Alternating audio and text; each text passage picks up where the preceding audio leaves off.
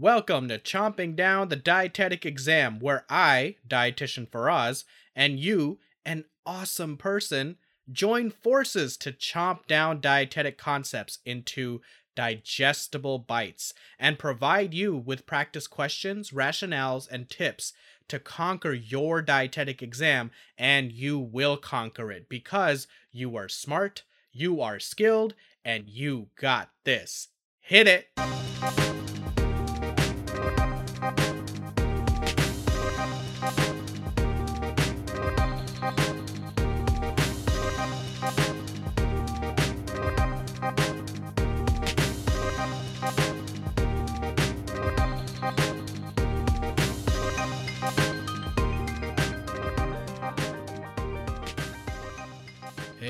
Everyone, thank you for tuning in. Hope you're doing well and staying safe. And welcome to the one year anniversary episode of the podcast. It's been a very busy time. I've been working it down on my dissertation. My wife and I are expecting our baby girl to be born at literally any moment now. And I've had the honor of giving presentations for passing the exam to various institutions in the past month. So I want to give a shout out to the California Academy of Nutrition and Dietetics, Iowa State University, and Indiana University of Pennsylvania for inviting me to present strategies on passing the exam. It was a fantastic experience. Before diving into the topics for today's episode, which will consist of active versus passive transport, conduction, and osteomalacia, I got some really, really exciting news I gotta share with you. So, over the years, I've had a lot of podcast listeners and students ask me to develop a program that covers everything you need to know about the RD exam. Well, guess what? That's happened. I've developed a program that's really focused on visual learning, and this program consists of 17 video lectures that cover all four domains and every topic that's relevant to the RD exam.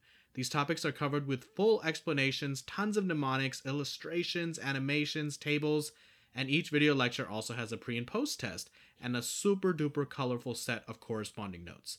This full program is now available on our website at chompdowndietetics.com. Make sure to check out the program sneak peek video on the website's homepage and feel free to reach out to me if you have any questions. With that being said, let's get into it. How are water soluble nutrients such as vitamin C absorbed? A. Simple diffusion.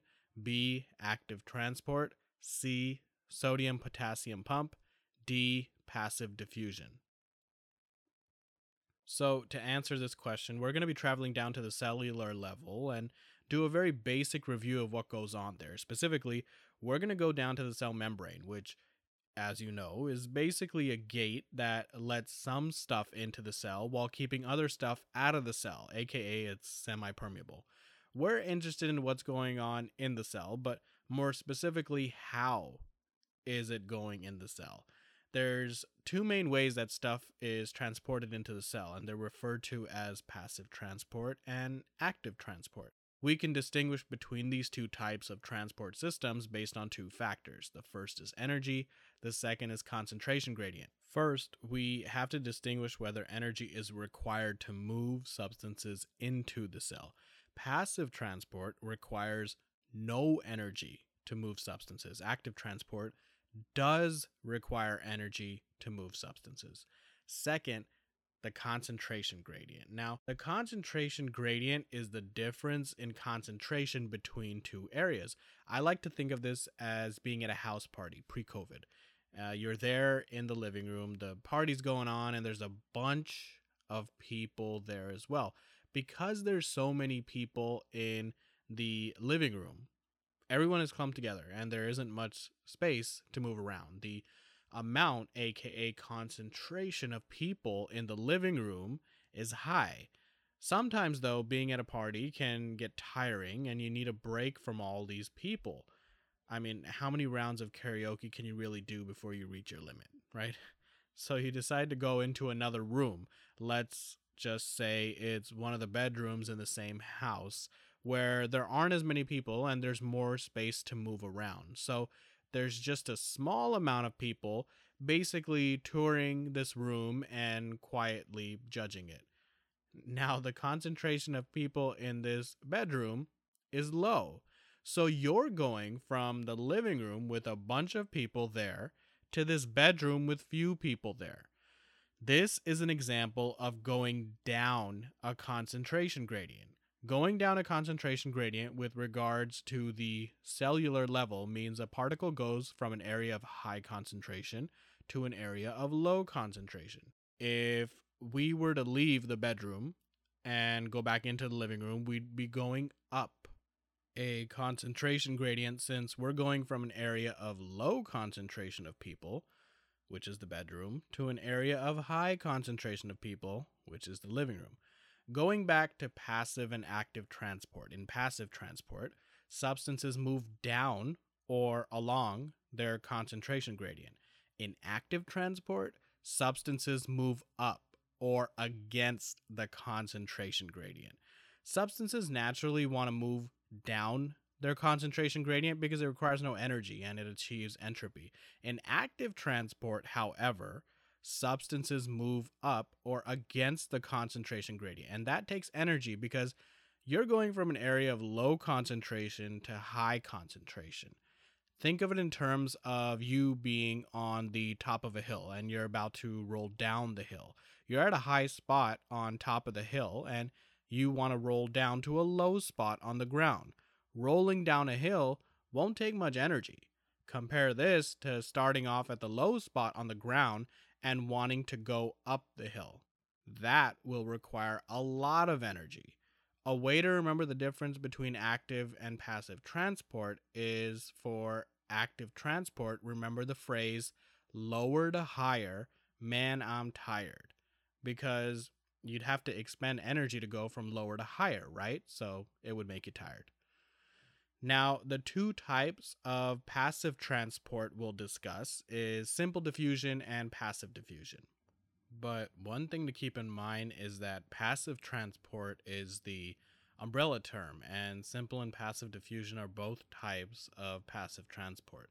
Please note that facilitated diffusion is also known as passive diffusion, and for the purposes of the exam, they're referring to the same process. Different sources use different terminology with regards to types of diffusion and what substances use which types of transport. I've seen conflicting info in different sources, but I will be using the info that I have seen most often cited in practice and literature and what I've been taught. Simple diffusion is well named because it's super simple. It's just the movement of substances from high concentration to low concentration without any help. No energy, no carrier, nothing extra is needed. Substances like oxygen, for example, can slip into the cell without having to do anything extra. Oxygen uses simple diffusion. Passive diffusion, on the other hand, involves more help for the substance to cross over into the cell. Specifically, passive diffusion refers to the movement of substances from an area of high concentration to an area of low concentration using a carrier or a channel from the cell membrane. There's still no energy required, and that's why it's still considered passive transport. Substances just have extra help from a carrier or channel to carry them safely across. Water soluble nutrients are considered to be an example of substances that use passive diffusion. I like to remember this using soccer terminology. When you pass the ball to a teammate and they take it all the way to the goal, in passive diffusion, the molecule is passing the responsibility to a carrier or a channel who will take both of them to the goal of crossing into the cell membrane. Let's move on to active transport. So, active transport needs energy, specifically ATP, to move substances across a cell membrane because in this type of transport, substances move up or against the concentration gradient from an area of low concentration to an area of high concentration. Most nutrients are absorbed through active transport, such as glucose. An example of active transport is the sodium potassium pump. This pump transports sodium and potassium ions across the cell membrane in a ratio of three sodium ions out for every two potassium ions brought in.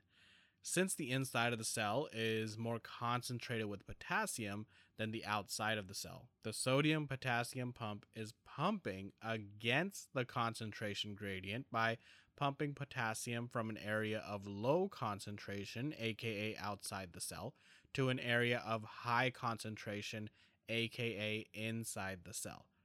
With that being said, let's revisit our appetizer question. How are water soluble nutrients such as vitamin C absorbed? A. Simple diffusion. B. Active transport. C. Sodium potassium pump. D. Passive diffusion. So, simple diffusion is the movement of substances from an area of high concentration to low concentration without any help, and it involves substances like oxygen, so we can eliminate this answer choice A.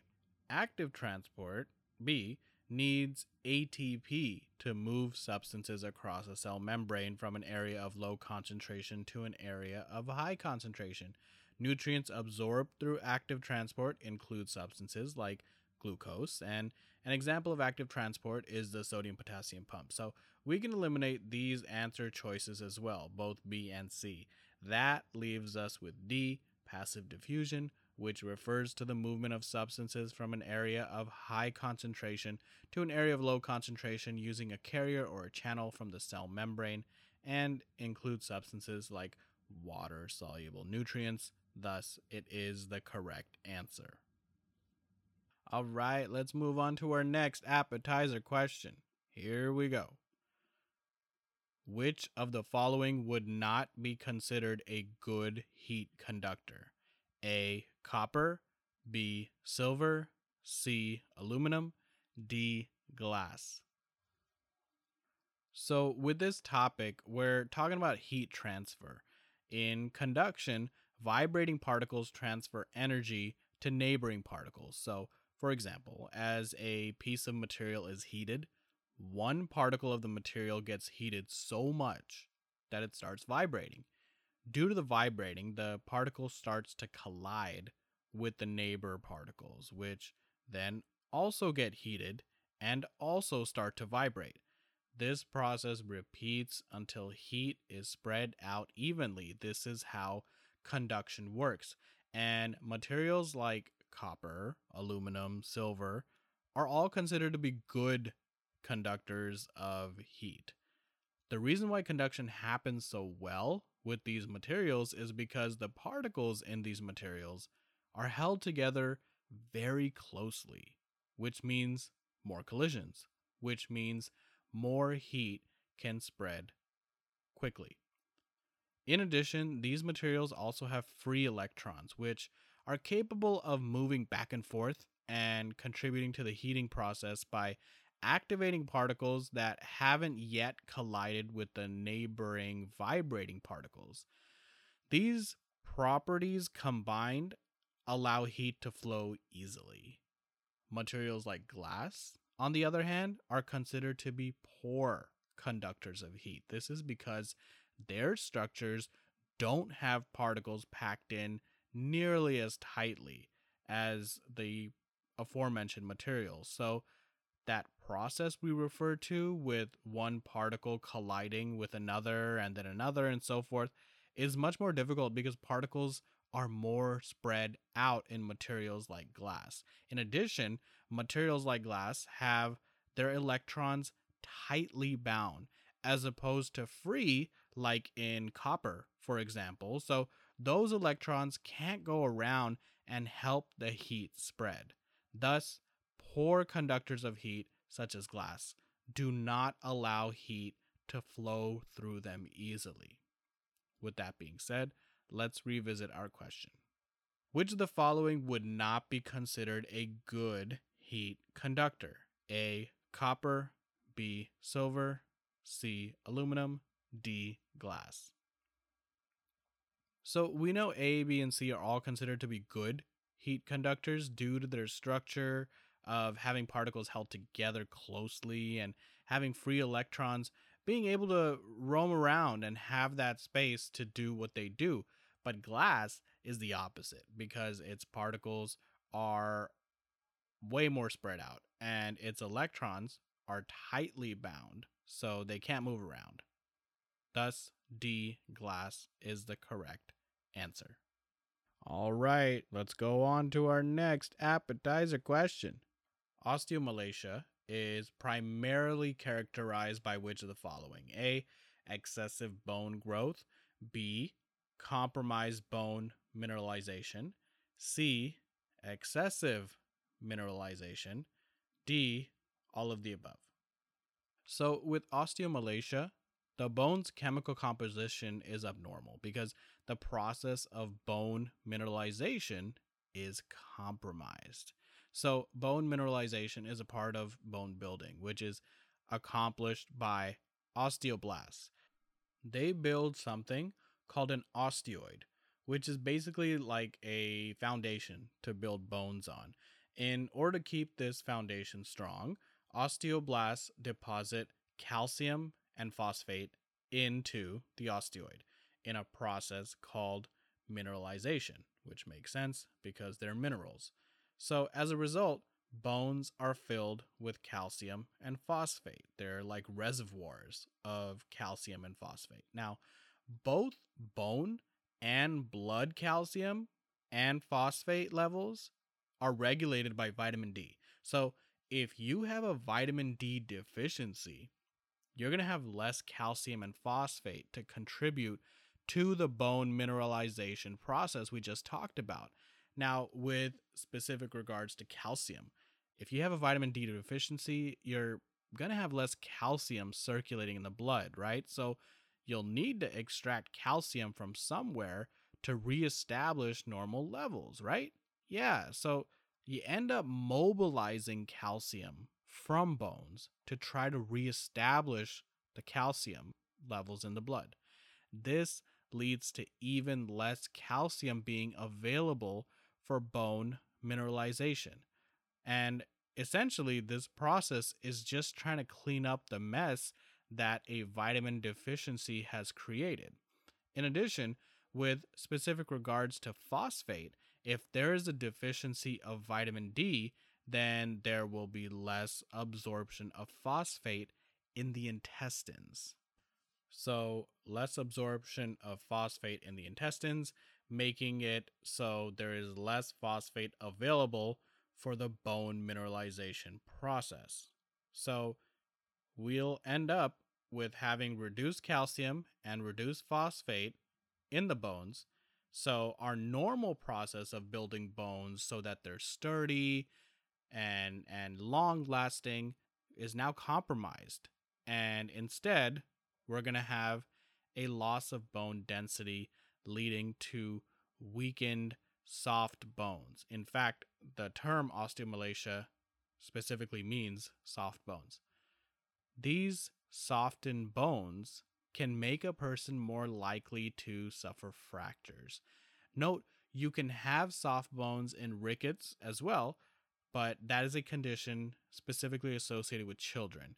And in osteomalacia, is a condition associated with adults from a medical nutrition therapy perspective, we'll often recommend supplementation with vitamin D or calcium. With that being said, let's get back to our appetizer question. Osteomalacia is primarily characterized by which of the following? A. Excessive bone growth. B. Compromised bone mineralization. C. Excessive mineralization. D. All the above. So let's start with A excessive bone growth. Naturally, this wouldn't be an issue at all because the main issue with osteomalacia is the compromise of bone mineralization. So, if that's compromised, you're not going to be having an, an abundance of bone. So, we can eliminate A as an answer and B, compromised bone mineralization. Yes, that definitely seems like the correct answer because that's exactly what osteomalacia is, but it is always best practice to review all the answer choices. This is something that I always stress when working with students that even though you see an answer when you're answering a question and you automatically think, oh, yeah, that's the one, still look at all the answers because it could just be a trick where the best answer seems like it's already there, but then there's an even better answer. So let's keep going just to be safe and practice that. C. Excessive mineralization. Again, the issue with osteomalacia is that you're not being able to really mineralize very well. So, an excessive mineralization process is out of the question. We could eliminate that. And D, all the above. We already eliminated A and C, so this clearly can't be the answer. Thus, we are left with B, compromised bone mineralization, and that is exactly what's happening because we have a vitamin D deficiency, which is leading to a decrease of calcium and phosphate being able to contribute to bone mineralization. Therefore, B is the correct answer. All right, that's a wrap for today's episode. Remember to check us out on chompdowndietetics.com where we have our program that covers all relevant topics on the RD exam with video lectures and colorful notes. You can also hit us up on our socials, which are listed in the episode descriptions. And this is where you can request topics and just let us know how you're doing with your exam journeys. With that being said, I will catch you later. Bye bye.